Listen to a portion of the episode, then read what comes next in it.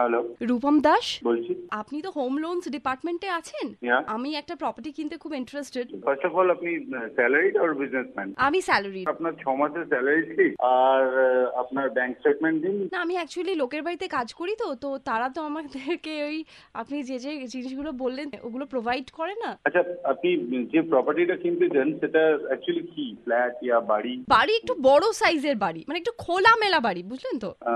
Area নদীর পাশের area খুব ভালো uh, মানে মানে জায়গাটা কত বড় জায়গাটা প্রচুর বড় একর্স অ্যান্ড একর্স এরিয়া আপনি একর্স অফ একর্স জমি কিনতে চাইছেন বা বাড়ি কিনতে চাইছেন এদিকে আপনার স্যালারি স্লিপ নেই আপনার আদার্স কি আছে আমার অনেক ব্ল্যাক মানি আছে বুঝলেন তো ব্ল্যাক মানি আছে ও ব্ল্যাক মানি গুলো না আমি হোয়াইট করতে চাই ব্ল্যাক মানি গুলো হোয়াইট করতে চান আপনি প্রপার্টিকে যে কিনলেন সেটা কোথায় মানে আগ্রাতে আগ্রাতে মানে আগ্রাতে মানে আগ্রা এজিআরে মানে আগ্রাতে ফেমাস তাজমহল মানে আপনাকে আমার নাম্বারটা দিয়ে গেছে আপনি যার কাছ থেকে নাম্বারটা পেয়েছেন আমি তাকে এবং আপনাকে দুজনকে নিয়েই কিন্তু থানায় চলে যাবো কোথায় নিয়ে যাবেন? আজকালকার থানায়? দিনে জানেন তো নাম্বার আজকালকার দিনে জানেন তো নাম্বার চেনা কোনো বড় ব্যাপার নয় আপনি সবই বুঝতে পারছেন আমি কিন্তু একদম থানায় রিপোর্ট করে দেবো আপনার নাম্বার দিয়ে তো থানায় তাজমহল পাওয়া যাবে নাকি থানায় হোম লোন দেয় থানায় হোম লোন দেয় না আপনি আমি হোম লোন দিই দাঁড়ান না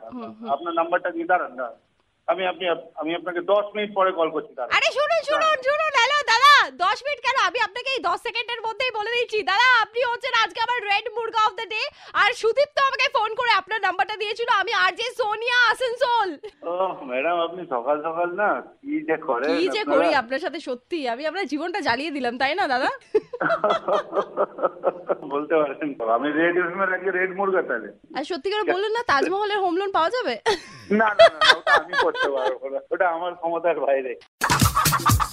Red Muda.